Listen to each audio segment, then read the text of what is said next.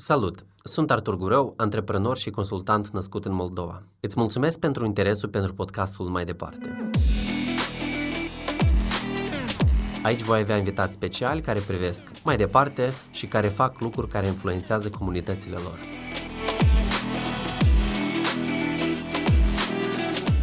Cel mai mult a beneficiat din uh, corupția în sectorul energetic uh, concernul rus Gazprom. Ce crezi tu că lipsește sistemul nostru de educație? Noi pregătim specialiști, dar unde ei se vor angaja și unde vor activa, nu cunoaștem. Președinta nouă aleasă, Maia Sandu, a declarat uh, că vei face parte din echipa ei. Are nevoie de consiliere pe subiectele de energetică și m-a întrebat dacă am posibilitatea să vin în echipa de consiliere. Noi suntem dependenți la, la toate capitolele din punct de vedere energetic. Dacă se închide cu ciurganul și nu-l mai dăm gaz pe geaba, uh-huh. noi rămânem fără energie. O vezi pe președinta Maia Sandu ca unul din acești lideri care poate să facă altfel de politică în Moldova? Măcar o instituție în statul ăsta o să fie deschisă. Este dorință cumva de a soluționa furtul miliardului? Din păcate, eu nu văd perspectivă.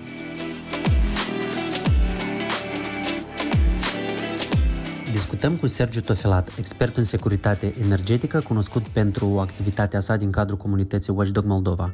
Sergiu face parte din echipa de consilieri al Mai Sandu. În această ediție a podcastului vom afla care sunt planurile sale pentru acest rol, dar și despre viitorul rețelelor energetice din Moldova.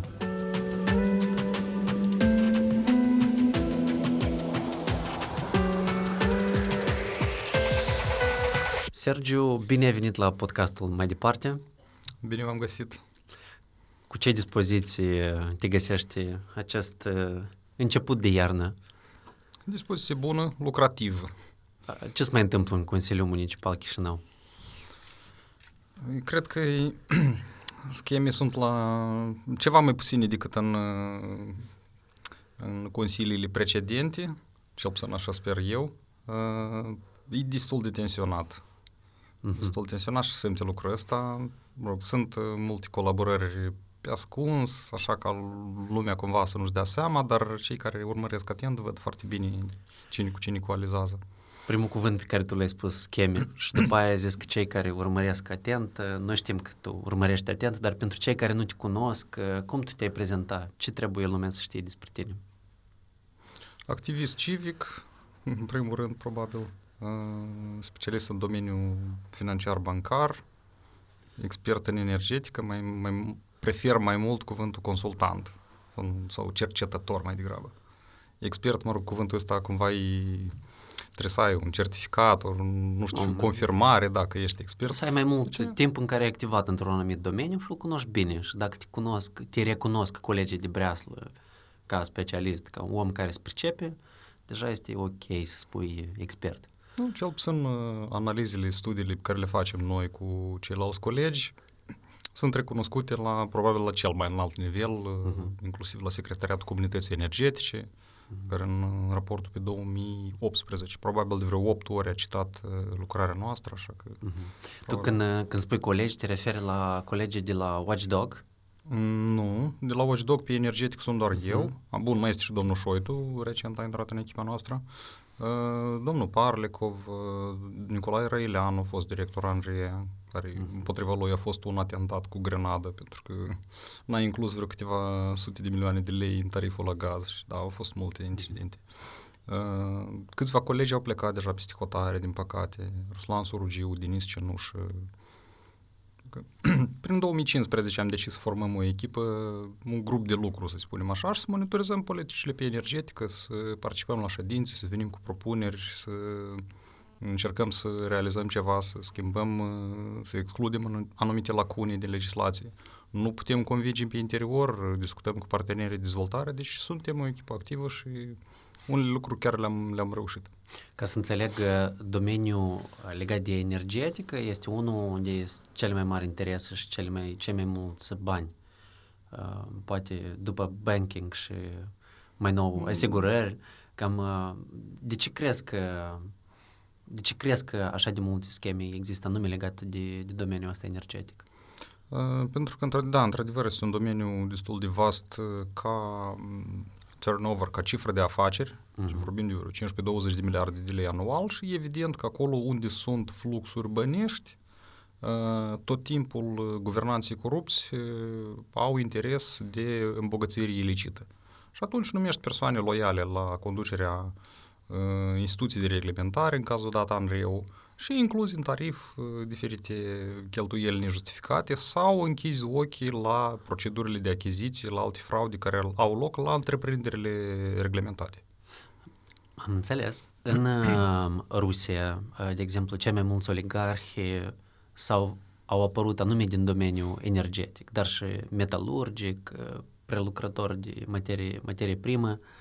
Noi avem oameni în Moldova care și-au făcut averi mari din domeniul energetic sau asta mai mult totuși companii străine, pentru că, nu știu, companiile petroliere, companiile energetice de obicei au acționari sau interese străine.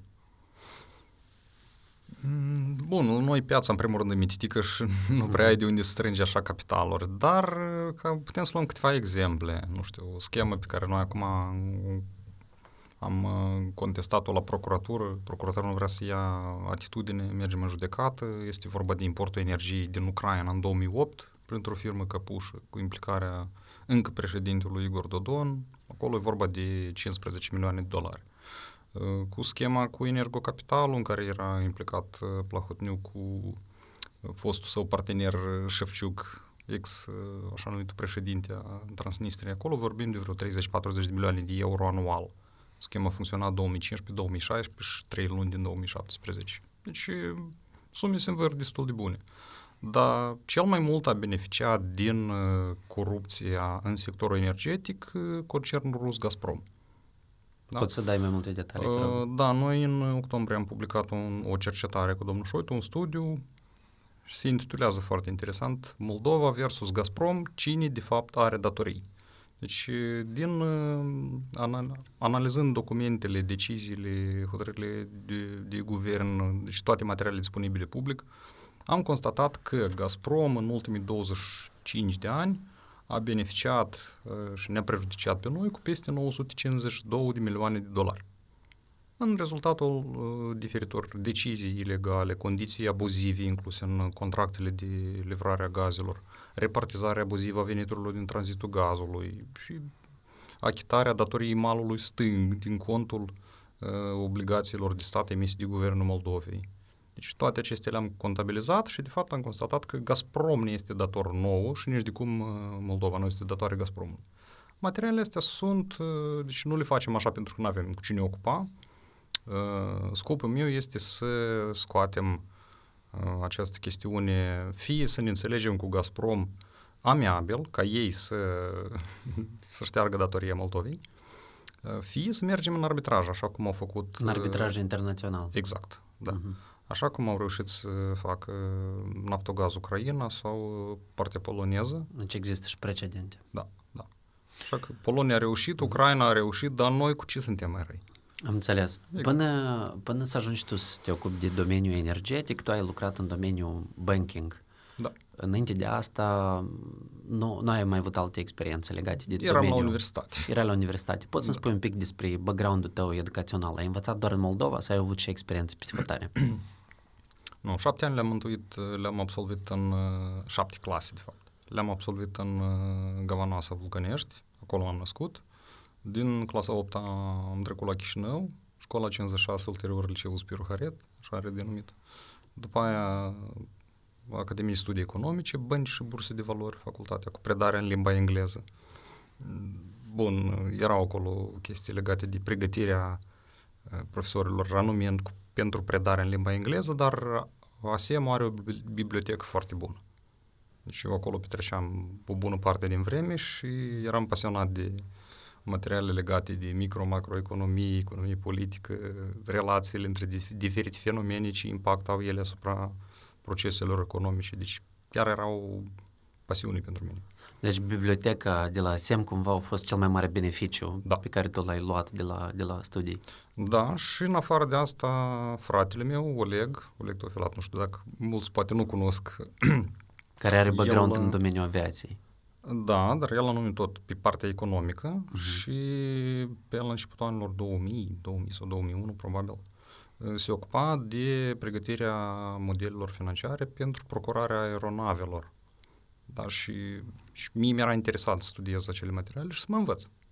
Asta atunci când Air Moldova a cumpărat atunci Airbus-urile cele noi, da? Pe, pe atunci? Sau? Erau Embraer, dacă nu greșesc. Embraer. Bun, 20 de ani în urmă, nu mai țin minte exact. Deci fratele tău cumva a avut un, un rol destul de important în uh, interesul tău pentru nu, domeniu. Bun, obiectul meu preferat la uh-huh. școală era matematica. Uh-huh. În clasa a doua, când eram în Gavanoasa, până la anul nou am întâi toată programul.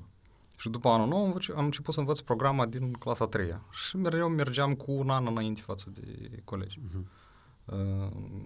Deja când eram în Chișinău, în clasa 10, am participat la Olimpiada Municipală de, inform- de Matematică. Am luat locul 2, pentru că locul 1 a fost dat unii unei rude de, de Mai scurt, ai văzut, funcționar. ai văzut mă rog. nedreptatea încă de pe băncile da, liceului. Da, da, exact, exact. Mă rog, cel puțin ceea ce ai în cap nu ți-o ia nimeni. Aha. Asta. Abonați-vă la podcastul mai departe.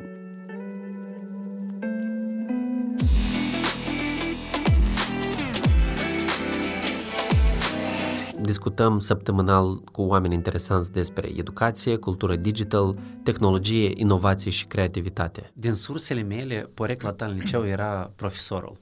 E corect? nu știu. Trebuie să întreb de colegi.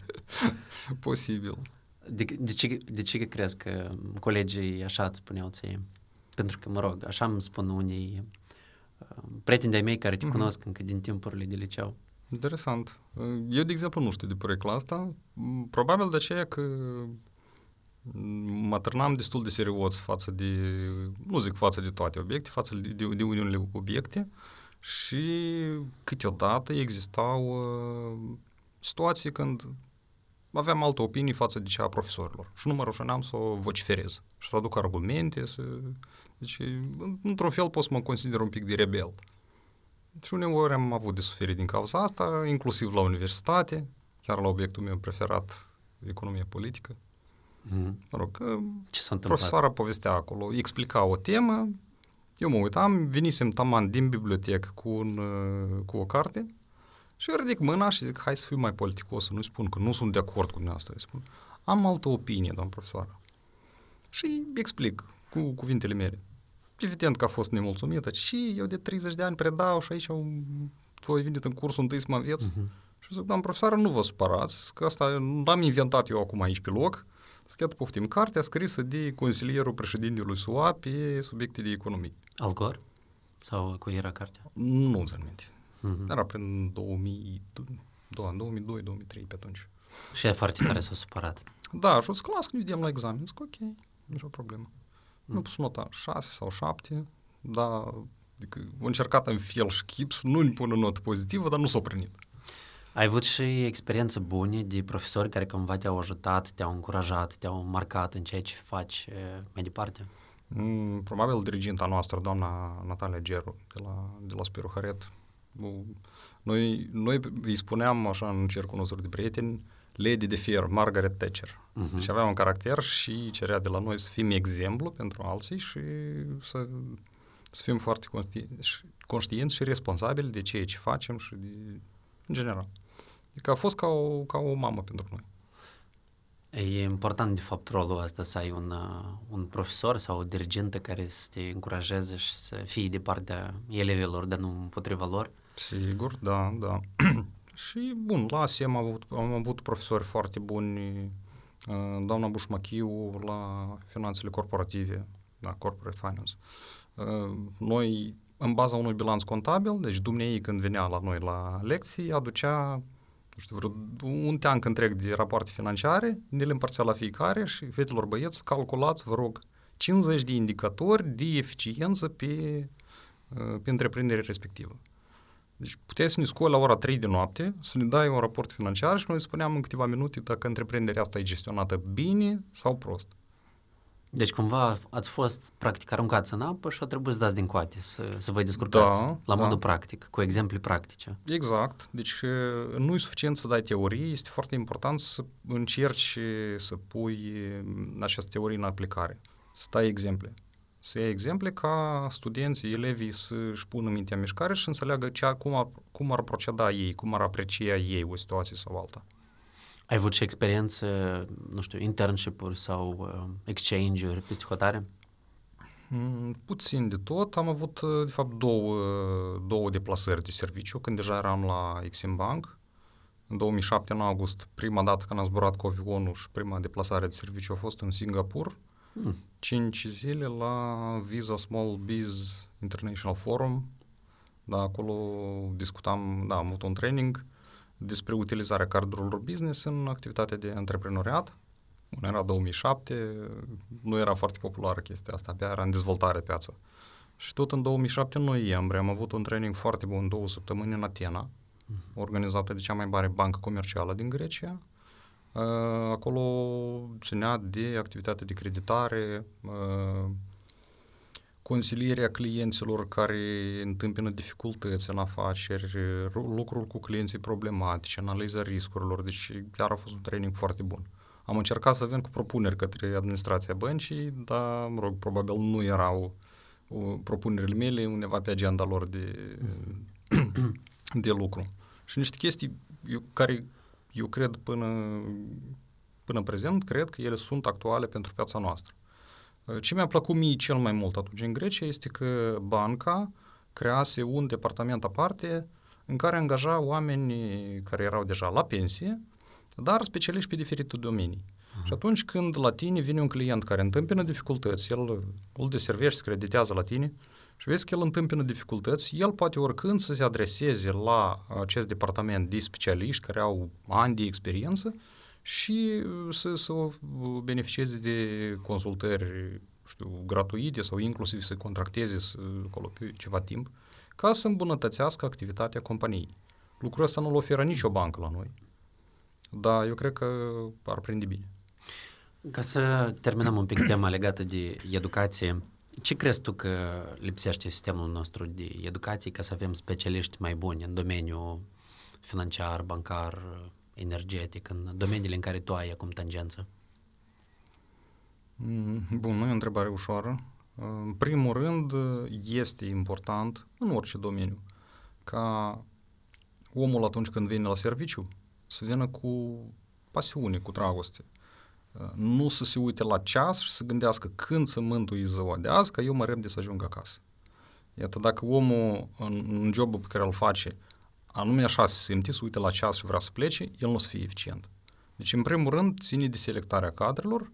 Uh, un lucru important care la fel lipsește, și nu numai la noi, uh, este uh, faptul că nu există o comunicare, o legătură între mediul uh, academic, universitar și uh-huh. cerințele pieței.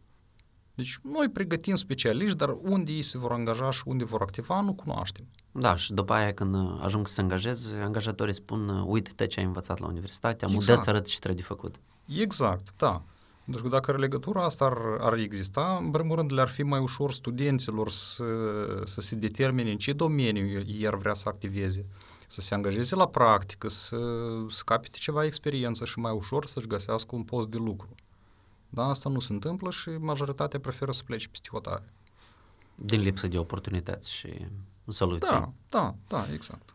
Că tot ai spus de pasiuni, în afară de faptul că aveai o turnare foarte serioasă și proactivă față de studii, ce pasiuni ai avut tu în paralel cu, cu școala, cu universitatea? Mm, ne plăcea să, să facem discoteci la școală, să simte lumea bine, mm-hmm. da, clasa 11-a, 12-a. După aia, când mai aveam ceva timp liber, aveam și o programă la calculator în care înregistram mixuri. Dacă unde nu cumva Tractor DJ?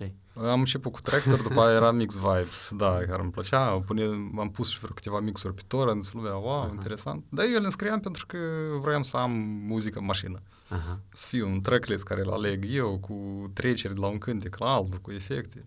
Da, asta e interesant. Uh, altă chestie care, care am început să o practicăm noi cu un grup de prieteni prin 2007, bowling-ul. Uh-huh. În 2008 și în 2010 am participat la campionatul interbancar la bowling și l-am câștigat. Uh, și după aia alte bănci nu mai vreau să joace cu noi pentru că nu le era interesant, pierdeau. Pe lângă faptul că țin minte super loviturile astea la bowling, când, când noi ne jucam cu, cu prietenii pe lătură, ne uitam, da. trecem, cu, trecem cu ochii așa ca niște spectatori. la meci de fotbal. Un alt da. insight de meu era că te percep destul de bine și la fotbal. De mult n-am jucat, nu prea, nu prea este timp. Da, înainte jucam fotbal destul de des. Da, și îmi place. Um, organizația pe care tu o conduci acum se numește Watchdog. Și uh-huh. ai pomenit un pic mai devreme despre discoteci. Există legătură dintre denumirea Watchdog și piesa Who Let the Dog Out? Nu are nimic una cu alta. în primul rând, bună, cred că e prea tare spus conduc. Noi am înregistrat un grup de activiști mm. și zic, ok, ca să fii la curent cu toate, știu, legile, hotărârile, regulamentele aprobate, cu tot ce se întâmplă pe un anumit domeniu, trebuie să dedici full-time lucrul ăsta. Asta înseamnă că nu poți să te angajezi în altă parte, trebuie să fii zi și noapte să urmărești ce se întâmplă aici. Mai ales că ai de recuperat ce s-a întâmplat până când tu ai început să fii activ. Până în 2015, de exemplu. Când uh-huh. să cunoști o leacă de istorie, un pic de background, că, ca să înțelegi ce se întâmplă și care să, cum stau lucrurile în realitate. Ca să faci lucrul ăsta sustenabil, această activitate sustenabilă, unica posibilitate e să atragi fonduri. La noi, nicio organizație nu poate trăi din contribuții exclusiv a cetățenilor din Moldova. Da? Înțelegem că veniturile sunt destul de modeste și oamenii nu-și pot uh-huh. permite să mențină așa organizație. Și de aceea unica soluție este să aplici la granturi, la donatori. Uh-huh. Până am uh, reușit noi să obținem primul grant, cred că a trecut vreun an jumate. 2016 deci voi... a fost cel mai complicat. Da? Deci cumva a pornit mai mult din uh, entuziasm și da. convingere de la da. început. La început, hai să spunem așa, a pornit de la inițiativa cu reabilitarea scoarului Cehov în august 2014. Uh, Victor Chiron atunci a venit cu inițiativa asta, noi atunci ne-am cunoscut cu mai mulți, cu Valeriu Pașa, cu Ianuș Cușnier, cu mai mult. Uh, după aia, în decembrie 2014 a fost primăria organiza consultări publice privind bugetul municipal. Și la noi se, se, se pricepe în cifre, tot filat. Uh-huh. Haidem la consultări. Pe urmă, prin februarie-martie 2015, Andreu făcea consultări pe tarife la energie. Uh-huh. Habar n-aveam ce e asta sectorul energetic. Să-mi fi spus cineva atunci că eu îmi să mă ocup de, de domeniul energetic, zic, ce treaba am eu cu asta? Probabil, probabil unica interacțiune era board game-ul, rețeaua energetică. da, da, da, precis.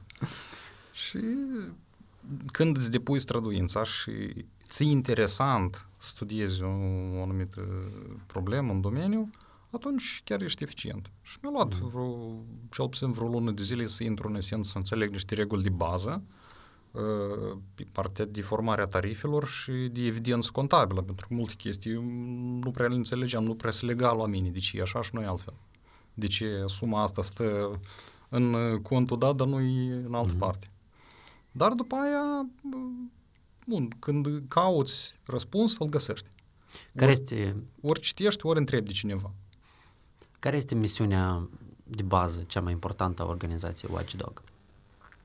Mm, probabil aș, aș menționa două chestii. Prima este informarea publicului larg, cetățenilor, despre anumite procese care au loc ca oamenii să poată înțelege ce se spune la televizor și ce, ce se întâmplă în realitate. Mm, și a doua este încercăm, încercăm să venim cu propuneri de îmbunătățire a situației, de, de a rezolva anumite probleme, inclusiv propuneri legislative și încercăm să le promovăm prin diferite metode prin discuții cu deputații ca să semneze proiecte de legi, prin uh, discuții cu partenerii externi ca să includă în lista de condiționalități uh, anumite aspecte care sunt importante pentru Moldova. Uh, deci, da, încercăm să, să formăm agenda publică, să, anumite, să aducem anumite probleme care cumva nu îi preocupă pe politicieni, să le punem în prim plan, ca ele să apară pe agenda politicienilor uh-huh. și mhm. să apuce și să le rezolve. Și noi le da. spunem și cum. Nu știu, îi învățăm. Nu vor, îi convingem. Are sens ceea ce spui, mai ales de faptul că foarte mult contează agenda subiectelor care sunt discutate. Da, Oamenii nu tot timpul realizează că ei au, de fapt, puterea și posibilitatea de a influența și de a construi această agenda de, de subiecte care sunt cu adevărat importante în societate. Aici sunt și aspecte pozitive și negative. În primul rând, ceea ce eu am învățat-o pe parcurs ce am înțeles eu pe parcurs, atunci când organizezi, nu știu, o conferință de presă, o petiție colectivă, un protest la urma urmei, scopul tău este care? Ca să aduci această problemă pe agenda de zi a politicienilor. Că ei să atragă la atenție că, uite, anume asta, problema asta, îi frământă acum... de decizie. Da, da, da, uh-huh. pentru că vă dați seama, ei au sute de probleme și sunt destul de încărcați. Tu, făcând această, această manifestare publică, încerci să atragi atenția la, nu știu, primar, ministru, președinte, cine mai fi acolo, că, uite, problema asta este cea mai importantă acum și hai, lăsăm tot departe și de să o rezolvăm acum. Uh, însă, atunci când vii și formulezi o opinie și ceri un anumit lucru, trebuie să fii conștient că ceea ce propui tu, ceea ce ceri tu, este o soluție, în primul rând, echitabilă față de toți, toți participanții uh, și este o soluție sustenabilă și nu populistă.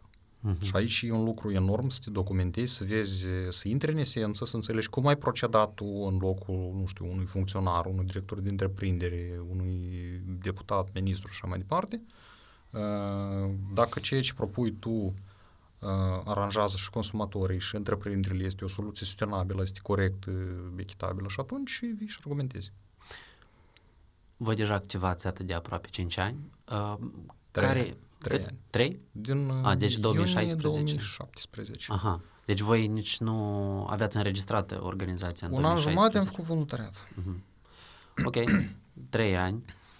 Care consider că a fost proiectul vostru cel mai de succes, o activitate care a adus un beneficiu real și un impact sesizabil în societatea din Moldova? Uh-huh. Probabil prima realizare importantă pe care eu consider e și nu ține de activitatea Watchdog până la Watchdog. A fost faptul că în ianuarie, pe 5 ianuarie 2017, Secretariatul Comunității Energetice Europene a pus pe masa guvernanților noștri un ghid privind organizarea licitațiilor de procurare a energiei electrice. Deci tot efortul nostru de un an jumate privind investigarea schemei energocapital, cine sunt beneficiare, unde au plecat banii și așa mai departe, uh, Uh, nu a rămas fără urmă, deci a rezultat într-un, într-un document care cu scârț a fost aprobat de Ministerul Economiei și pentru prima dată în istoria Moldovei, în februarie-martie 2017, au organizat licitație publică de procurare energiei. Și atunci a dispărut schema cu Energocapital. Este un pas înainte, dar asta nu e suficient. Deci sunt acolo multe nuanțe, eu cred că mm. e subiect de emisiune aparte, care sunt carențele concurențiale, ce trebuie să facem noi ca să avem într-adevăr o piață liberă. Pentru că suntem departe de asta. Asta e prima realizare, mm-hmm. încă până la, la Ogidog. Din altele, bun, practic în fiecare an aveam uh, multe activități. 2017, 2018 era lupta cu sistemul mixt, erau mm-hmm. multe deplasări peste hotare. Uh, am reușit să-i convingem să...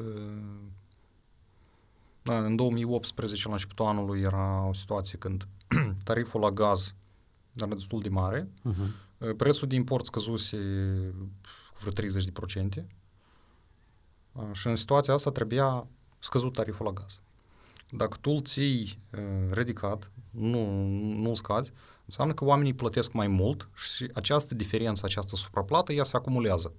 Cu cât mai mult tu întinzi, tergiversezi momentul de ajustare a tarifului, cu atât mai mare sumă se acumulează și va trebui să reduci, da, va trebui să reduci cu, cu un procent mai mare tariful.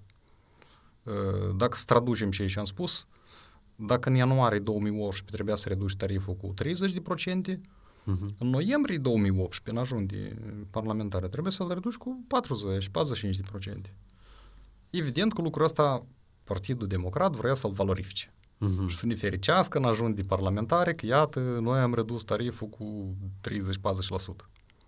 Da? De fapt, până la asta, voi ați scos bani de la noi din buzunar și acum ne întoarce și trebuie să ne bucurăm.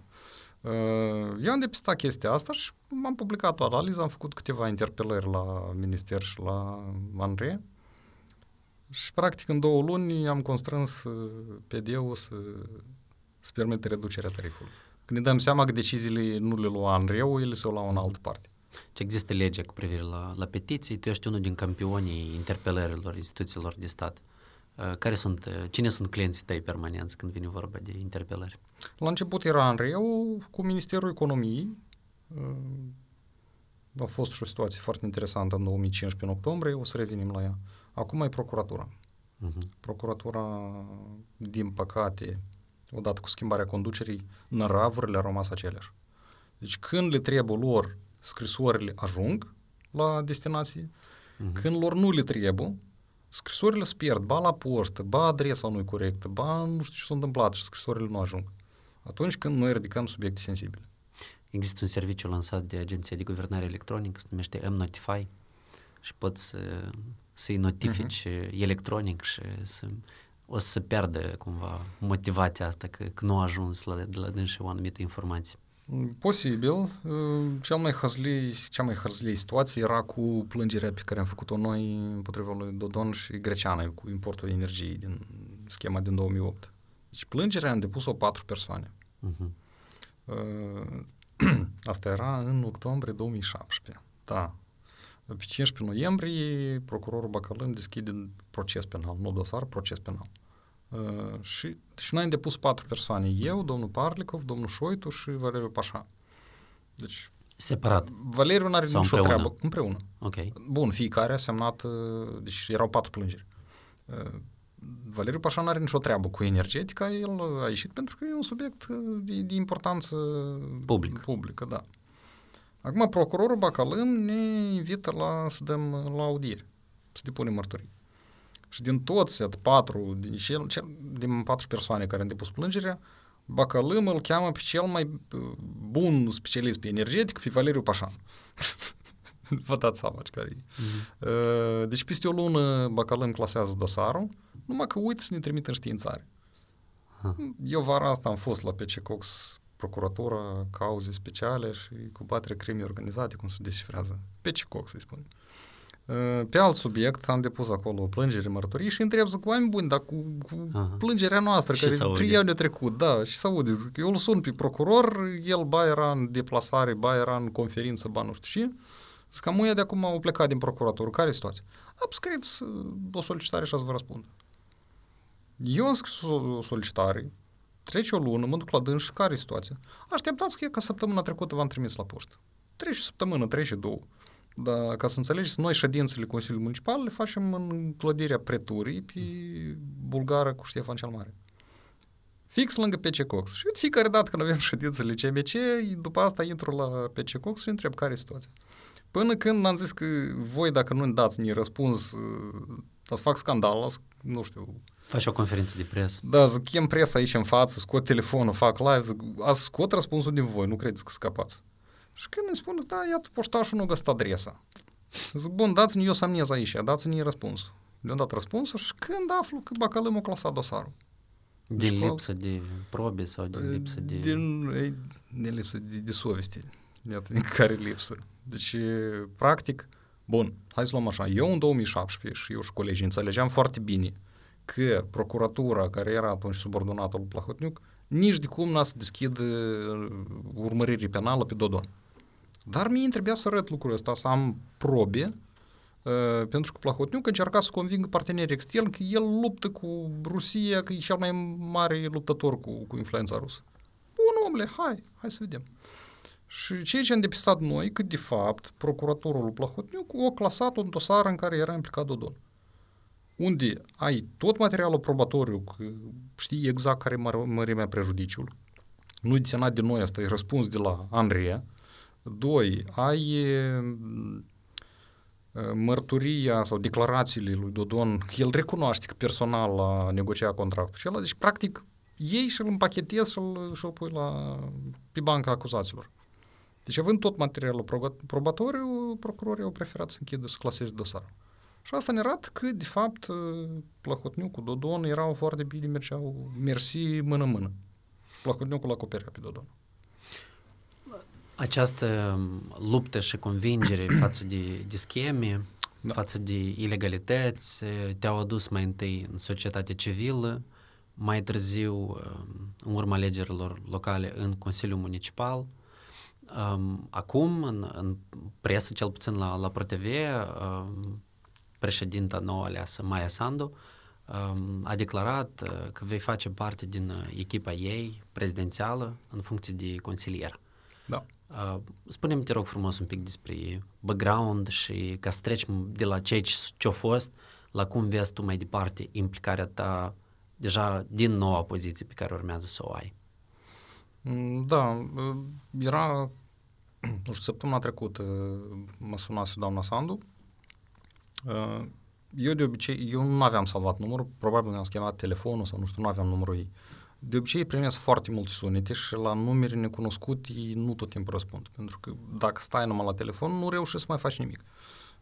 Din fericire am răspuns și era doamna Sandu. M-a întrebat dacă care are nevoie de consiliere pe subiectele de energetică și m-a întrebat dacă am posibilitatea să vin, să vin în echipa de consiliere. Eu am spus că noi, într-un fel sau altul, oricum ne ocupăm cu colegii de domeniul energetic, adică nu avem de gând să ne schimbăm uh, activitatea și oricum m-am format acest grup de lucru din 2015 și zic că dacă putem să contribuim cu ceva, cu mare plăcere. Pentru că eu nu, nu vin singur, mm. vă dați seama, noi avem o echipă și o să trebuie să lucreze împreună, pentru că e foarte mult de lucru și evident că unul singur nu reușește. Și de ce zic, dacă putem să contribuim, e ok. În campania electorală foarte mult s-a vorbit despre atribuțiile, de fapt, a președintelui și instituția da. prezidențială. De fapt, președintele nu cumpără energie, nu construiește stații, nu stabilește tarife. Nu. nu a existat această poziție an- anterior. Uh-huh. De ce există necesitatea unei astfel de poziții de consiliere acum? Mm, bun, după mine, dacă să luăm așa, fraudele care au avut loc în sectorul energetic depășesc cu mult uh, furtul miliardului. De-a lungul anilor. Da. Uh, asta e una. Doi, datorită schemei de livrare a gazelor pe datorie în stânga Nistrului, uh, Federația Rusă, prin intermediul Gazpromului, a reușit să financeze uh, un regim neconstituțional și, practic, să țină Moldova în sfera de influență a Federației Ruse. Tu nu poți să te integrezi în UE, tu nu poți, să, nu știu, să faci unire, de exemplu, având o, o parte din teritoriu ocupat de armata rusă. Și existența acestui regim neconstituțional de la Tiraspol se datorează exclusiv livrării gazelor pe datorii. Uh-huh. Mai mult ca atât, datoria asta nu și-o asumă Gazpromul. Da? Pentru că Gazprom livrează gaz încolo, dar și-o asumă Moldova Gaz care este întreprindere înregistrată pe un teritoriu recunoscut internațional, Republica Moldova. Da? De ce nu semnează Gazprom contract cu Tiraspol Transgaz? Pentru că nu e înregistrat oficial nicăieri. Asta e fix așa cum mai semna mm. cu Al-Qaeda sau cu talibani. Gazprom e companie publică. Dar, uh, deci, hai să spunem așa, uh, dependența energetică a Republicii Moldova de gazele rusești inclusiv la consumul de gaze și la producerea de energie electrică, ă, asta este un, ă, un mare obstacol care a blocat dezvoltarea Republicii Moldova. Pe lângă asta, ă, concernul rus a permis guvernanților nu prea bine intenționați, corupți, de lungul anilor să se hrănească, să aibă venituri ilicite din administrarea frauduloasă a complexului de gaze naturale. Deci, pe de o parte, rușii își finanțează un regim separatist loial lor, de la Tiraspol, pe de altă parte închid ochii și corup elitele politice. Și asta e un, un, uh, un mare obstacol, o ancoră în dezvoltarea Republicii Moldova. Deci asta merge mână în mână cu intenția doamnei Maia Sandu de a lupta cu corupția la cel mai înalt nivel și acolo unde de obicei nu prea mulți au avut curaj. Absolut, da, da, da, corect. Pentru că vă spun, uh, rezolvarea problemei cu datoria la gaz, uh, sau hai să spunem altfel, dacă noi reușim să ne debarasăm de dependența de gazele rusești, să putem cumpăra gaze de piața europeană sau din altă parte, să avem de unde alege uh, și să putem importa energie nu doar din Ucraina, prin teritoriul transnistrian, să nu mai depindem de acest teritoriu. Din noi atunci, Rusia sau din Ucraina? Nu, noi din, da, deci avem două surse acum de energie. 80% din toată energia consumată în Moldova vine din, din exterior. Nu zic de peste hotare, pentru că uh-huh. Transnistria e teritoriul nostru. Din exterior vine din... Cuciurgan? Da, centrala termoelectrică moldovenească sau Cuciurgan. uh, și din Ucraina. Numai că din șapte linii care ne interconectează cu Ucraina, doar una singură nu traversează teritoriul transnistrean. Și asta e insuficient. Deci dacă se închide cu ciurganul și nu le dăm gaz pe geaba, uh-huh. noi rămânem fără energie. Deci dacă nu rezolvăm problema asta, putem să nu le mai dăm gaz transnistrienilor și atunci putem discuta despre rezolvarea conflictului transnistrian. Uh-huh. Deci sunt interconectate una cu alta. Deci eu din cât înțeleg, securitatea energetică uh-huh. e chiar mai actuală și mai critică decât securitatea, de exemplu, exact. informațională sau securitatea militară. Mm, eu cred că ele cumva merg mână-mână. Nu poți rezolva una fără de alta. Atâta timp cât la tine marea majoritate înțeleg limba rusă și mulți privesc televiziunile rusești și înghit toată propaganda asta și tu nu oferi nimic în schimb ca omul să, să-și formeze o gândire critică și să înțeleagă că el este manipulat, noi nu vom avea succes. Pentru că oricum o parte din populație se va lăsa influențată de, de curente influențate din exterior. Poate să-ți vină un dodon cu curator de la Rusia și să spună macaroane pe urechi și... Deci asta este un pericol și nu doar în Moldova. Deci influența rusă, aici trebuie să facem o distingere între poporul Federației Ruse și administrația de la Kremlin. Pentru că poporul Federației Ruse suferă la fel ca și noi, poate chiar mai mult. Dar administrația de la Kremlin, în tentativa de a-și uh, păstra sutele de miliarde de dolari care le-au scos în offshore, ei merg la orice. Inclusiv uh, se implică în alegerile prezidențiale, parlamentare din alte țări vorba doar de sutele de milioane din offshore-uri, poate chiar miliardele, dar și păstrarea la status quo, da? Aceste conflicte înghețate care nu permit statelor să se miște nici încolo, nici încoace. Exact, da. Și dacă o să aveți posibilitatea, chiar recomand celor care ne ascultă, cine vrea să înțeleagă cum uh, activează, care e scopul propagandei uh, ruse, probabil nu numai ruse, dar în special cele ruse. E vorba de KGB cu ce se ocupa și acum fsb Este, sunt câteva videouri foarte interesante făcute de Yuri Bezmenov. Ele sunt pe YouTube? Ele sunt pe YouTube, da, destul de lungi, de la 1 la 3 ore. Dar el lămurește foarte clar care este scopul propagandei, de ce ea se face. Sunt câteva etape. Uh, și în momentul în care tu ai o generație crescut, o generație de oameni crescut pe propagandă care sunt programați să gândească într-un anumit fel, să reacționeze la anumite stimuli, tu poți să vii cu probe, cu documente, cu dovezi, să lămurești că albul e alb și negru negru și nu invers și el nu o să te creadă. Și oamenii ăștia rămân în funcții în diferite, uh, zicem, ramuri sau domenii Strategice. de stat. Da. Uh-huh presă, administrație publică, mediul de afaceri, mediul academic și așa mai departe. Și deci oamenii ăștia nu mai pot să-i reeduci, mm-hmm. nu pot să-i convingi să-i schimbi cu nimic. De asta noi vedem în lumea care crede în 5G, ce pare și toată nebuneala asta, la dânsă e atrofiată gândirea critică. Care e una din cele mai populare teze promovate de propaganda asta? Eu pot să iau probabil cel mai cunoscut, eficient exemplu cum lucrează propaganda rusă. Uh, puteți să căutați pe, sau pe Google sau pe YouTube Operation Infection.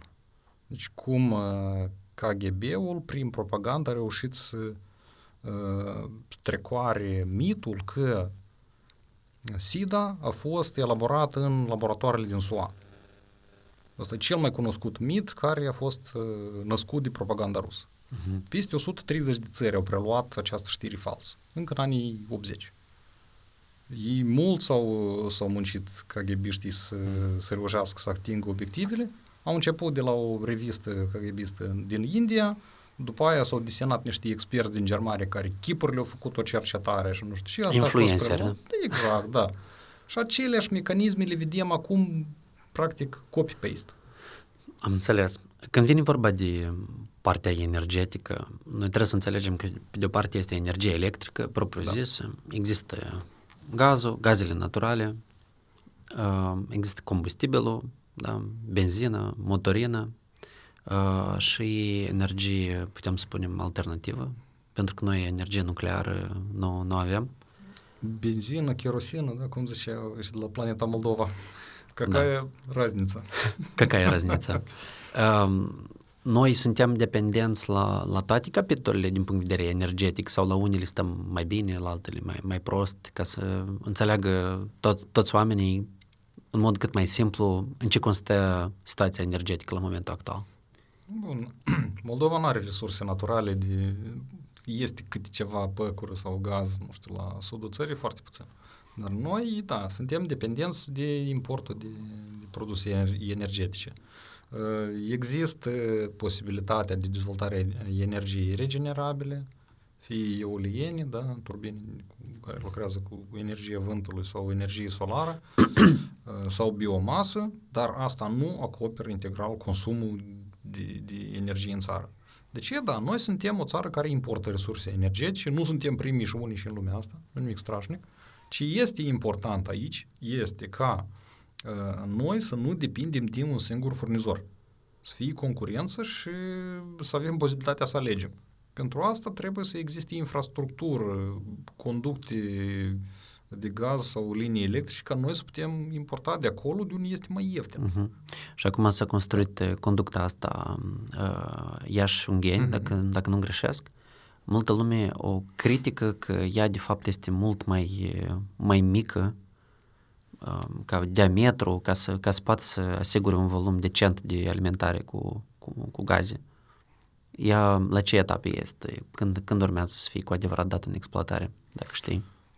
Ea urmează să fie, bun, sunt lucrări pe partea, pe teritoriul Republicii Moldova care au fost finalizate, din, din câte cunosc eu, și sunt încă în proces de lucru construcția gazoductului pe teritoriul României, pe direcția Unești, Ghereș, Lescani. Pentru că în Iași gaz nu uh-huh. El trebuie undeva adus. Din, din Carpați. Uh, și, da, deci până la Iași trebuie să fie construită o altă conductă. Uh, vreo 160-170 de kilometri. De, plus încă două stații de comprimare, de pompare pe teritoriul României. Pentru că acolo presiunea e mai mică și trebuie cumva gazul acela să ajungă în Moldova. Uh, de lucrările astea se ocupă Transgaz, îi planifică la anul să le mântuie. Uh, acum, ce ține în general de necesitatea la acest gazoduct? Deci, noi trebuie să pornim de la formularea clară a problemei. Ce noi vrem să rezolvăm? Dacă noi vrem să rezolvăm uh, alimentarea la toată Moldova cu gaz din altă sursă, nu de la Gazprom, gazoductul Iași-Ungheni nu ne ajută. El salvează Chișinău. Dar Chișinău și este cel mai mare consumator de, uh, de gaze, practic undeva 50-60% din, din toată Moldova. Pentru că aici este termoelectrica care uh, produce căldură și energie electrică și el este cel mai mare consumator de gaz din Moldova. Deci Chișinău, precis, nu rămâne fără gaz, căldură și energie, uh-huh. datorită la acest gazoduct. Sudul țării, nordul țării nu se vor alimenta prin, prin Iașungheni. Pentru asta există la sud, slava Domnului, avem livrarea gazului în regim revers prin gazoductul existent, transbalcanic. Până acum gazul circula din Rusia, Ucraina, Moldova spre Balcani, în 2019, în a doua jumătate a anului, el deja circulă în regim invers, din Balcani uh-huh. spre România, Moldova, Ucraina. Deci, noi putem alimenta Sudul numai prin acest uh, circuit. Și la nord este gazoductul Anania Cernăuț Bogorocean, ACB. La fel, el poate lucra în regim revers și putem lua gaze din uh, depozitele subterane din Ucraina. Deci, practic, astăzi noi, pe capitolul gaze naturale, de bine de rău, stăm, stăm destul de ok. Uh-huh. Iată, la energie electrică mai complicat. De ce mai complicat? Uh, pentru că din consumul Moldovei noi producem doar 20% local. Uh-huh. 80%, după cum ziceam, este centrala cu Ciurgan și sistemul energetic ucrainean. Dar, iarăși, cum ziceam, din șapte linii care ne interconectează cu Ucraina, numai una nu trece prin Transnistria. Restul, deci, dacă noi mâine stopăm livrarea gazului în Transnistria, rămânem fără energie electrică. Și asta trebuie rezolvat. Acum tot mai multe case care se construiesc încearcă să-și pună inclusiv uh, baterii solare, sisteme autonome, care într-o oarecare măsură compensează uh, volumul de energie electrică. În ce măsură tu urmărești ce se întâmplă la nivel internațional, inovațiile în, în acest domeniu? De exemplu, cât de mult urmărește proiectul Solar City, care este dezvoltat de Elon Musk în, în Statele Unite? Bun, cu toate proiectele nu sunt la curent, dar tendințele le cunosc. Uh, în primul rând trebuie să înțelegem o chestie, că mm, totalmente să acoperim consumul de energie doar din surse regenerabile, eoliene sau fotovoltaice, e imposibil dintr-un singur motiv. Soarele nu tot timpul luminează și nu fiecare zi îi vând. Și nu îi vând 24 în 24. Deci oricum ai nevoie de a acoperi cererea de energie în situațiile în care tu nu poți să o generezi din surse alternative. Nu-i vânt și noapte. Uh-huh. Ce faci? Deci vrei, nu vrei, trebuie să ai alte surse Sau ceea ce tehnologia care se dezvoltă la moment în mai multe țări, în SUA, în Australia, în alte țări, este stocarea energiei. Deci tu ziua produci mai mult, o stochezi în baterii și noaptea o consumi. Da. da. Numai că asta o leacă costă. Poți să o faci, dar e scump. Любой capriz за ваши деньги. Uh-huh. Și acum în, uh, uh, și în Statele Unite și în, uh, în țările în tigre, la tigre asiatici, cum le spun eu. Uh, deci în țările dezvoltate se investește foarte mult în laboratoare de cercetare, unde tu, ca savant, poți să vii să închiriezi utilajul pe două, trei zile, pe o săptămână, uh-huh să faci cercetări ca să îmbunătățești tehnologia, fie că e panouri fotovoltaice sau baterii de stocare a energiei sau alte chestii. Deci să investești în cercetare pentru a găsi tehnologii mai performante, să se încarce bateriile mai repede, să stocheze mai multă energie, să permită mai multe cicluri de încărcare-descărcare, ca să nu le schimbi la fiecare 2 ani. Deci să investești în aceste tehnologii pentru a scădea costurile. Atunci, posibil că... La momentul actual, ultimele studii arată că aproximativ la fiecare 3 ani costul energiei fotovoltaice scade de aproape două ori. Asta înseamnă că la momentul actual, până în anul 2040, se poate produce pe teritoriul globului în totalitate toată, toată cantitatea de energie necesară pentru a alimenta cu energie electrică toată planeta din uh, energie green energy, da, din energie solară. Este asta cumva o idee și o soluție și pentru Moldova pentru a scăpa de această dependență energetică? Aici probabil cu o, cu o precizare, numai să nu se dezvolte foarte activ businessul de criptovalută, de mining. El consumă foarte multă energie. Bun, teoretic, orice este posibil dacă există voință. Da? Mm-hmm. Nu se gândeau oamenii 200 de ani în urmă că vor putea zbura sau merge cu automobilul cu 200-300 km pe oră. Da, deci nu exclud acest lucru. N-am studiat care sunt, care e evoluția prețurilor sau tendințele sau în cât timp noi putem ajunge la lucrul ăsta, pentru că noi, din păcate, Moldova, suntem mult, mult în urmă de, față de chestia deci asta. Deci noi cumva suntem alte... la etapa doar de, de cumva de oprire a schemelor, dar nu de construire, de da, proiecte exact. de viitor. Exact. Tu nu poți vorbi de proiecte cu tehnologii avansate atâta timp cât la tine nu există piață, nu există reguli, nu există infrastructură. Deci noi trebuie să începem, există priorități. Da? Noi, la moment, trebuie să creăm această piață. Trebuie să avem uh, un reglementator puternic și independent, care nu votează sau uh, tergiversează aprobarea tarifelor sau bagă în, în cheltuieli tot ce tu în cap sau ce, ce indicații primește.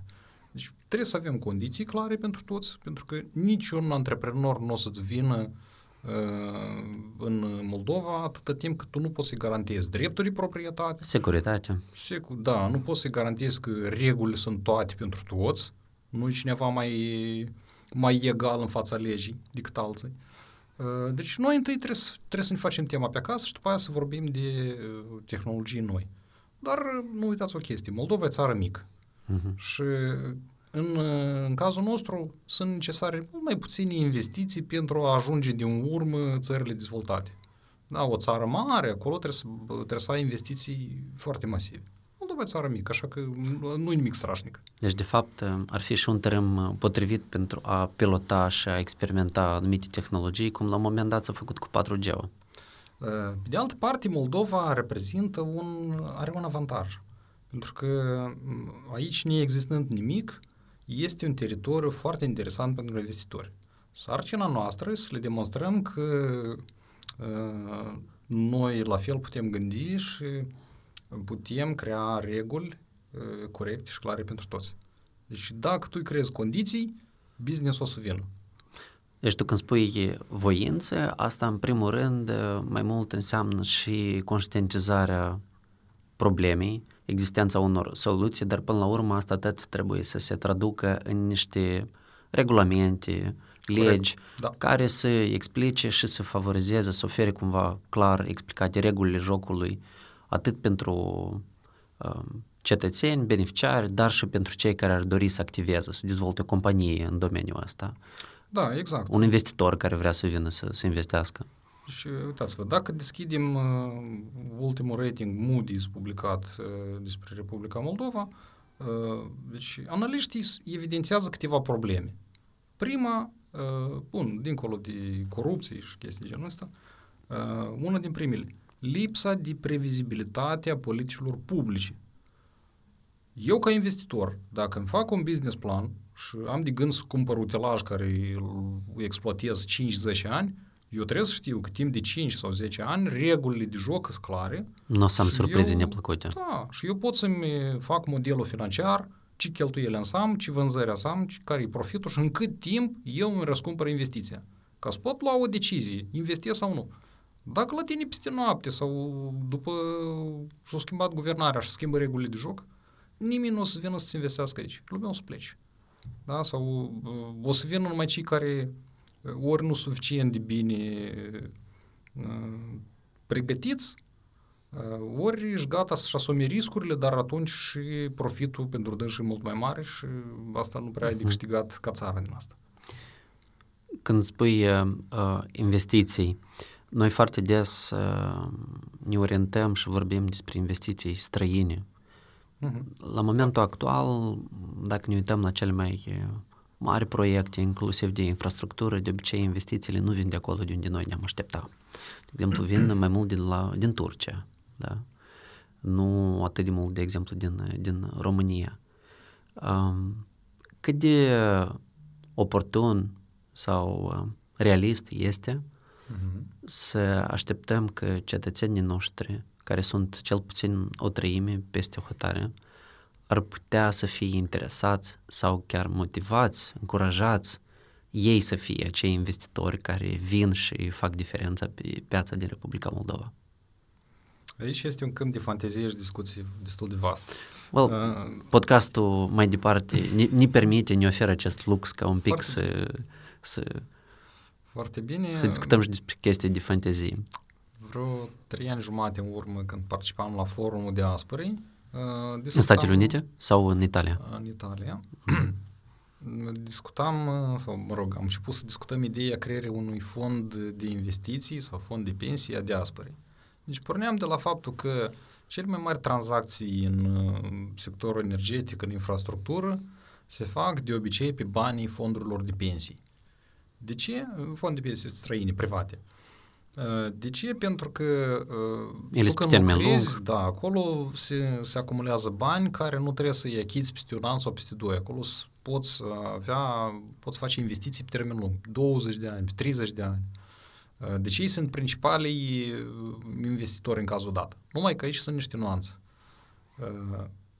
Scopul acestor fonduri de pensii este să păstreze și să înmulțească valoarea la acele plăți care le face salariatul lunar sau, mă rog, angajatorul în numele salariatului. Ca tu când ieși la pensie, să uite, uite, am lucrat 30 de ani și am acumulat acolo 500 de dolari. Și am din ce trăi. Scopul, sarcina acestui fond de pensii să păstreze și să mulțească valoarea la acești bani. Și atunci, atunci, ă, atunci când selectezi în ce proiect investești, ă, primul lucru este analiza riscului. Și sectorul energetic e unul din ă, principalele ținte, să spunem așa, pentru că aici nu prea ai concurență, aici ai un venit stabil. Deci ținte de ce? Cele mai sigure domenii de a investi sau? Da, exact. Uh-huh. Nu depinzi de criză, de, de... Omul dacă are nevoie de energie, el oricum să o consume, că nu are din altă parte, nu are cu ce să o substituie. Asta. Uh-huh. Uh, și una din uh, chestiile care noi le-am putea realiza e să creăm un fond de pensii a diasporii, ca oamenii care intenționează să revină acasă, să facă acumulări și noi să avem fonduri pentru proiecte de termen lung. Asta e unul. Uh, dar noi trebuie să pornim de la ceea ce vrem sau care sunt avantajele Republicii Moldova ca zonă comparativ cu alte regiuni și ce producție la noi ar fi mai ieftină, mai competitivă decât uh, la vecini. Deci noi cu ce suntem mai buni față de alții ca să punem accentul anume pe asta, să tragem aici investiții sau să le creăm noi. Uh-huh. Sigur că trebuie să, atunci când te decizi să construiești tu singur, de exemplu, nu știu, o fabrică de prelucrat uh, producție agricolă, de făcut sucuri sau altceva, trebuie să vezi de ce concurență ai în regiune și produsul tău finit este mai ieftin uh, decât a concurenților sau tu nu ai șanse să, să concurezi cu ei. De la asta trebuie să pornești. Mm-hmm. Crezi că cei, cei din diaspora la un moment dat vor fi motivați să se întoarcă acasă? Sau ce trebuie să se întâmple acasă ca o bună parte din oamenii plecați să-și dorească să revină în Moldova? Bună întrebare. În Moldova, în primul rând, dacă să revii, trebuie să ai o sursă de venit, să ai o ocupație. Lumea, uh-huh. lumea poate și ar vrea să revină, cu siguranță ar vrea să revină, dar întrebarea e ce să faci aici. O zi, două ai fost să ai văzut rudele și mai departe ce, ce să faci.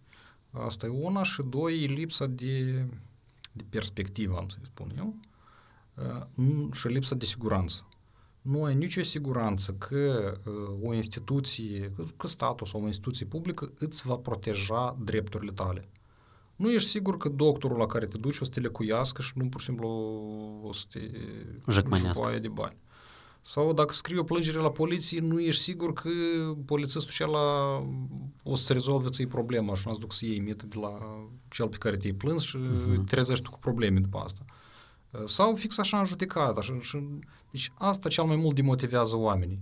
Sau nu ești sigur că dacă copilul tău s-a dus la grădiniță sau la școală, n-a să vină țară, n-a să, n-a să trezești că, că el e la spital de atac sau trăvit cu produse expirate. Asta cel mai tare descurajează și lumea și motivează pe oameni să plece. Atât, atâta timp cât noi nu vom uh, începe să facem ordine pe fiecare din aceste domenii, dar asta nu se face peste noapte, noi nu putem spera că Moldova este un stat uh, care oferă condiții bune de viață cetățenilor și lumea va continua să plece atât timp cât are această oportunitate. Da, dacă eram un stat închis cum e Corea de Nord, și stai și răbzi. Dar când ai posibilitatea să sui în avion sau în microbus, duci mm-hmm. la, la rude peste hotare, îți găsești loc de muncă, lumea pleacă. Tu de ce n-ai plecat? Ai avut posibilitatea să te duci sau n-ai fost motivat? Da, eu și până acum primesc oferte de lucruri de peste hotare. Mm-hmm. Ce te motivează pe tine să stai acasă? Eu fusesem, deci, după, după ce am plecat la bancă în 2011, în august, vreo câteva luni m-au odihnit pentru că aveam un regim de lucru pur și simplu e, Ai avut e extraordinar. Da. Veneai la 9 dimineața și ieșeai la uh-huh. 11-12 noaptea. Câteodată și până la 2 și până la 3. Sâmbătă și duminică tot mai ieșeai la lucru. Uh, deci, ok, în 2012 am fost uh, peste hotare, mă gândeam să mă angajez în Londra uh-huh. la, la o bancă, am trecut interviu în alta. Și mi-a zis că, ok, asta trebuia să lucrez vreo 16 ore pe zi uh, și în vreo 2-3 ani te faci milionar, așa, frumos, bonusuri, nu știu câte acolo. Ți-ai făcut matematica din timp, Și am stat zic, stai un pic, eu 5 ani de zile am roghit aici. Am zic, eu n-am să fiu mai fericit dacă am să continui încă 3 ani să, să lucrez uh-huh. ca calul lui Trotsky și am să mă trezesc cu vreo milion, două, trei în cont. Eu mai fericit n-am să fiu. Uh-huh. Eu vreau altceva să fac. Asta e una și a doua, văzând cu cine ai de-a face aici în Moldova, și interacționând cu cei din străinătate, eu mi-am dat seama că multe chestii eu lor trebuie să le explic. Uh-huh. Stați o leacă, băieți, eu am în Londra, la London Stock Exchange sau... Ca să crești, să te dezvolți. La Goldman Sachs, da, asta. Și eu trebuie să vă lămuresc vouă multe chestii, zic, dar noi nu suntem cu nimic mai proști ca dânși. Uh-huh. Deci tu ai avut această revelație una, da. fiind psihotare. Și, în al doilea rând, toți pleacă, dar cine rămâne și Moldova? Și am zis că atâta timp cât eu aici pot să mă întrețin, să câștig un, un ban legal și să încerc să fac ceva aici, eu am să mai stau aici. Uh-huh. Dacă văd că nu mai sunt, n-am nicio șansă și nu mai are rost să pierd timpul, nu știu, probabil o să plec, dar eu încă nu văd uh-huh. această necesitate. Deci tu, de fapt, mai degrabă vezi, de fapt, că evoluează anumite proiecte pe care tu le-ai început decât uh, că, că da. nu merg sau că exact. sunt blocate. Tu vezi o perspectivă. Exact. Când vezi, deci, hai să spunem așa, politicienii ăștia pe care îi vedem în fiecare zi la televizor uh, și organizează tot felul de scheme, deci ei sunt așa de predictibili și tu știi cum, ce trebuie să faci ca, mm. ca în anumite aspecte să-i oprești, în anumite aspecte îți dai seama că îți trebuie ceva timp, uh, dar asta e interesant. Mm. Deci ei poți să citești ca o carte deschisă, știi la ce să te aștepți de la dânși. Uh, asta e una și, bun, Deseori vorbesc cu colegi, prieteni, mulți plecați pe scutare, Sergiu, dar ce-ți trebuie, dar leaptă, vin, ia că mm-hmm. este ofertă aici, dincolo. Și zic, ok, dar hai să facem invers. Hai cumva să încercăm să, să realizăm ceva, așa încât voi într-o zi să reveniți acasă. Să puteți activa aici, să aveți un salariu decent, o viață decentă. Zic, dacă nu facem noi asta, cine o să facă? Ori, nu știu, lăsăm Moldova asta să dispară și toți ne împrăștiem pe toată lumea. Nu, trebuie să fie cineva entuziast aici să, să pornească, să dă exemplu și să motiveze și altă lume să se implice. Eu încerc să am, să am așa o abordare. O vezi pe președinta Maia Sandu ca unul din acești lideri care poate să facă altfel de politică în Moldova?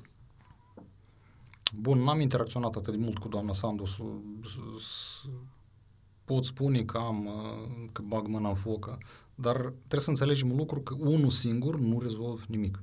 Uh-huh. Ai nevoie de echipă. Mm, eu cred că una din calitățile doamnei Sandu este antipatia sau netolerarea corupției. Da? Și asta e un, un mare început. Tu poți să nu fii specialist, dacă nimeni nu s-a născut învățat. Dar dacă tu ești bine intenționat, poți, poți foarte repede să înveți. Și zic, dacă poți să contribui cu ceva, eu cu mare plăcere mă implic și cel puțin încercăm să oferim o platformă instituțională altor oameni din domeniul energetic care au pasiune și vor într-adevăr să, să, să fac ceva și luptă în fiecare zi și au idei, au uh, propuneri constructive. De ce să nu-i ajutăm? Măcar o instituție în statul ăsta o să fie deschisă să, uh-huh. să acorde asistență. Deci un început. Da, plus ai inițiative legislative, ai uh-huh. posibilitatea să comunici pe exterior, să atragi finanțare, adică... Atenția presiei și a societății Da, civile. informarea opiniei publice, exact, suport popular, deci instrumente uh-huh. sunt. Um, ai zis că Moldova este o țară mică și relativ cu mai puține eforturi poți, poți obține anumite progrese. În, în afară de domeniul energetic, în care domenii crezi că este nevoie de sânge nou, de o nouă viziune? Bun, pot să mă refer la domeniile pe care le cunosc. Da, energetic și financiar bancar. Eu cred că noi trebuie să, să vedem uh, care este conceptul de țară, ce putem noi produce aici mai eficient, mai calitativ, mai ieftin, uh, să înțelegem care industrii putem să le dezvoltăm. Și una din ele ar fi industria agroalimentară. Uh-huh. Noi exportăm materie primă, când noi am putea să o prelucrăm aici, să producem uh, mărfuri, bunuri cu o valoare adăugată mai mare. Să deschidem locuri de muncă, să stimulăm exporturile, să uh, fie un flux mai mare de valută în țară, că asta ne permite și cumva să echilibrăm uh, cursul valutar, să creăm locuri de muncă, să creștem zicem, impozitele care ajung la buget, să sporim bugetul țării. Deci posibilități sunt dorință să mhm. fie. Este dorință cumva de a um, soluționa furtul miliardului? Ești optimist sau mai mult pesimist în ce ține de întoarcerea acestor bani? În componența actuală a procuraturii și a instanțelor de judecată, din păcate, eu nu văd perspective. Uh-huh. Au trecut șase ani și noi, noi nu vedem uh, mare progres în sensul ăsta. Uh, este o mică nădejde, um, hai să spunem așa, uh, ca să schimbi componența procuraturii și instanțelor de judecat, îți trebuie timp. Cumva o cale mai scurtă ar fi, este așa o instituție care se numește ARBI, Agenție de Recuperare a Bunurilor Infracționale. Uh-huh. Eu chiar mă gândeam, discutam cu colegii că probabil m-aș implica acolo pe vreo jumate de an, un an. Acolo nu trebuie să ai studii juridice, acolo e suficient să ai studii economice. Uh-huh. Cunoscând domeniul bancar, liniștit poți să te ocupi de investigații, în paralel cu procuratura. Deci arbiu poate să facă investigații paralel cu procuratura, uh-huh. nu depinzi de procurorii cei care uh, au crescut pe timpul lui Plaha și îți deprinși numai să rezolve propriile interese sau să execute comenzile politice. Și tu nu depinzi de dânși. Uh, având acest instrument, poți să te ocupi și dacă ai dorință liniștit găsești unde au ajuns acele mili- milioane, miliarde uh-huh. și poți înaintare pe jur dosarele în judecată, pentru că nu poți să te apuci să recuperezi banii de psihotare sau iahturile, uh-huh. casele, mașinile, dacă tu nu ai o decizie în instanță din Moldova. Dar atunci când tu ești bine intenționat și oamenii care au informații văd că măcar o instituție a statului se ocupă într-adevăr pe bune și investigează, eu sunt absolut sigur că oamenii o să vină și o să aducă foarte multă informație. Uh-huh. Și eu vreau să văd care judecător a să opună unei asemenea investigații. Eu vreau să-l văd. Chiar dacă, chiar dacă se face aceste investigări, oamenii ăștia care fac aceste scheme de lapidări, Până la urmă, doar nu înregistrează pe companiile proprii sau pe nume propriu, înregistrează pe copii, pe, pe soții, pe cumătri, pe nănași, în Viena, în România, în Germania, în, în Londra, în offshore-uri. Da. Și asta da. durează foarte, foarte mult. Tu crezi că totuși e posibil, de, de exemplu, anumit, nu, doar, să nu vorbim doar de plahotniuc, da.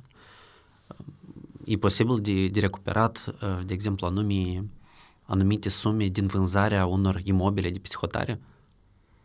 Uh, cel mai greu e de le identificat, în primul rând, pentru uh-huh. că aici ai de studiat uh, tranzacțiile, rolajele la zeci de firme în perioade uh-huh. de 3 ani de zile. Deci e un volum de lucru foarte mare Sau și, și mai trebuie mult. echipă. Da. Uh, doi, ai de identificat și bunuri au fost cumpărate din, din aceste fonduri. Da, asta e lucru destul de complicat. Faptul că e scris pe cu mătru, nănaș, verișor, asta nu are nicio atribuție, uh, din simplu motiv că poți să... Deci te duci în, uh, în peste hotare în țara în care au fost, cum, nu știu, de exemplu, în uh, Italia s-a cumpărat o vilă. Uh-huh. Te duci frumușel cu actele la procuratura acolo sau în instanță de judecat și spui, uitați-vă, oameni buni, firma asta e registrată uh-huh. pe offshore-ul X, care au primit bani din credite neperformante de la banca cu tare. Dar nu contează pe cine scris asta. Uh, în UK, uh, în Marea Britanie, de exemplu, ei au aprobat în 2018 uh, legislații pe Unexplained Wealth Order. Deci dacă tu ai o proprietate și nu poți proba din ce surse legale tu ai procurat-o, vină cu și băi. Asta și s-a întâmplat cu ficierul filat. Exact. Uh-huh. Da, da, da. Că poți să scrii el pe cine vrei. Dacă tu nu poți proba, dacă vila aceea sau mașina sau avionul scris pe bunic ta, care e la pensie și are pensie de 5.000 uh-huh. de lei, dar ies cătă pe iac de 10 milioane de euro, apar întrebări, dar de unde bani? Uh-huh. Pe lângă jocul ăsta de aprinsele, genul hai și prinde cine e corupt, acum doar cu ajutorul tehnologiei se rezolvă multe probleme, dar apar scheme noi. Și că tu mai devreme ai spus despre da, partea de da.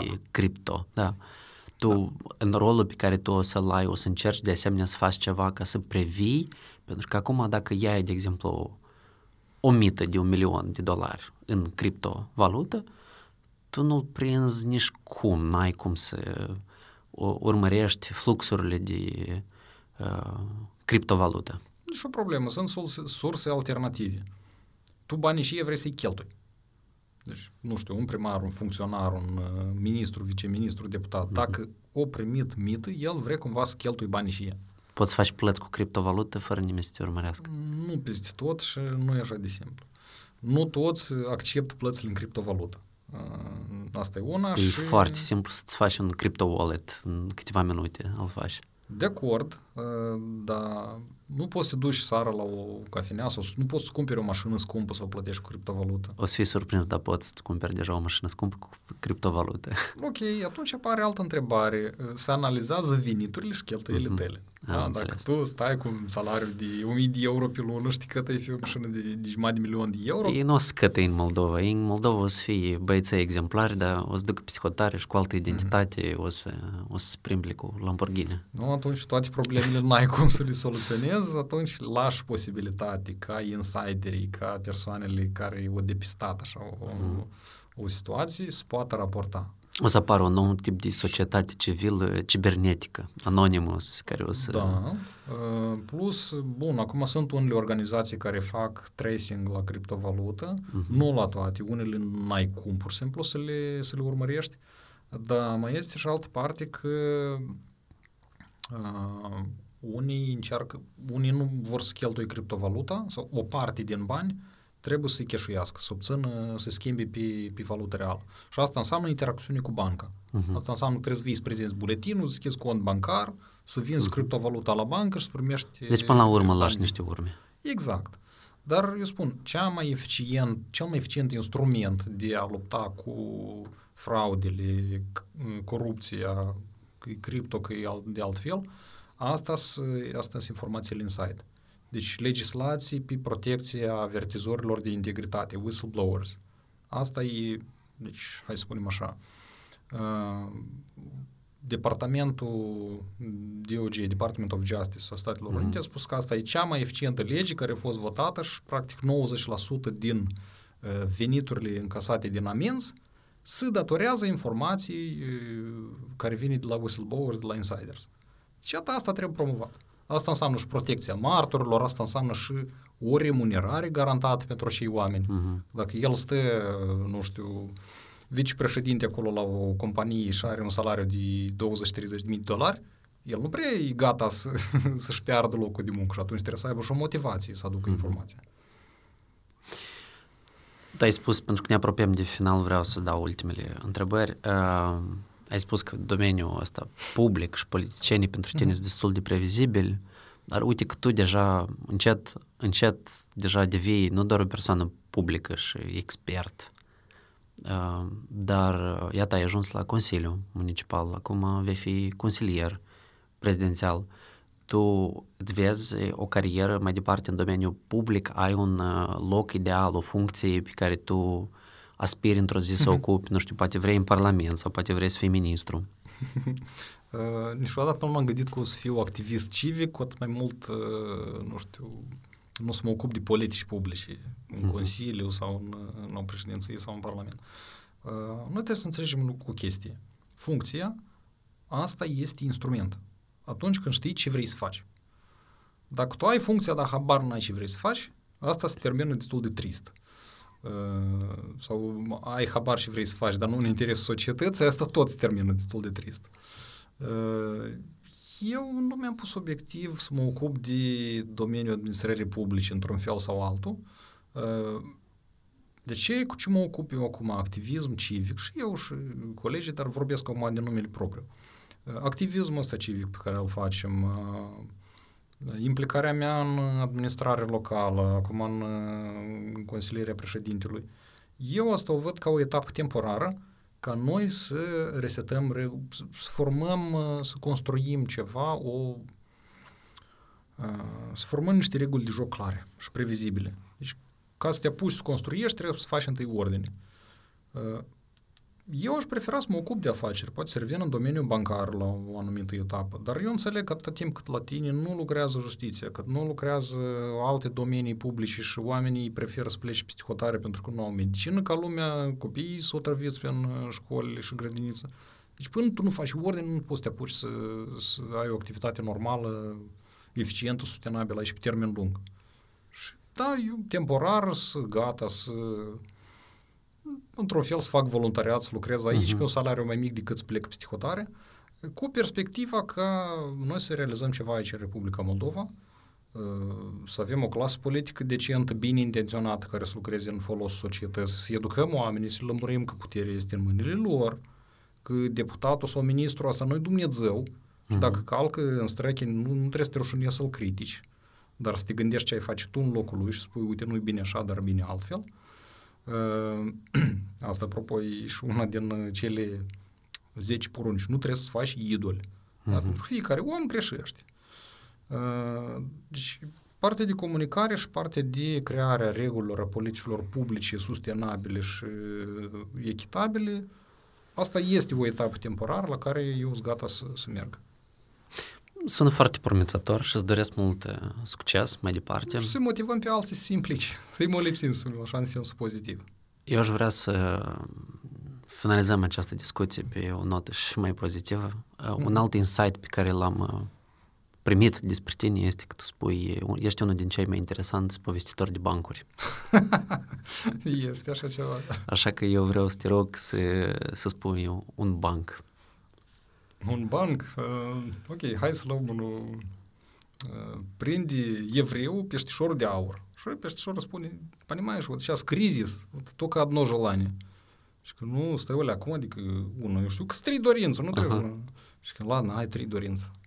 Și se gândește evreul celălalt. Так, хочу э, виллу трехэтажную э, на озере Комо, хочу последнюю модель Bentley, молодую жену, 20 миллионов евро на счете в швейцарском банке. Это раз. Foarte bun, foarte bun. Da. Mersi, Sergiu, tare mult pentru discuție. Mie mi-a fost interesant, un topic care trebuie discutat mai mult în societate, care trebuie să fie pe agenda oamenilor care iau decizii.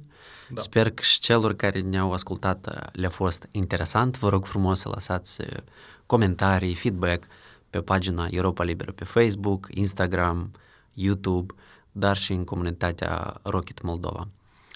Să lăsați un feedback și o recomandare pe Apple Podcast, Spotify sau Google Podcast, oriunde ascultați această emisiune.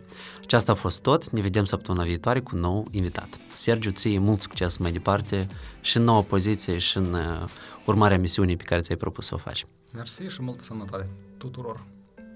Sănătate tuturor!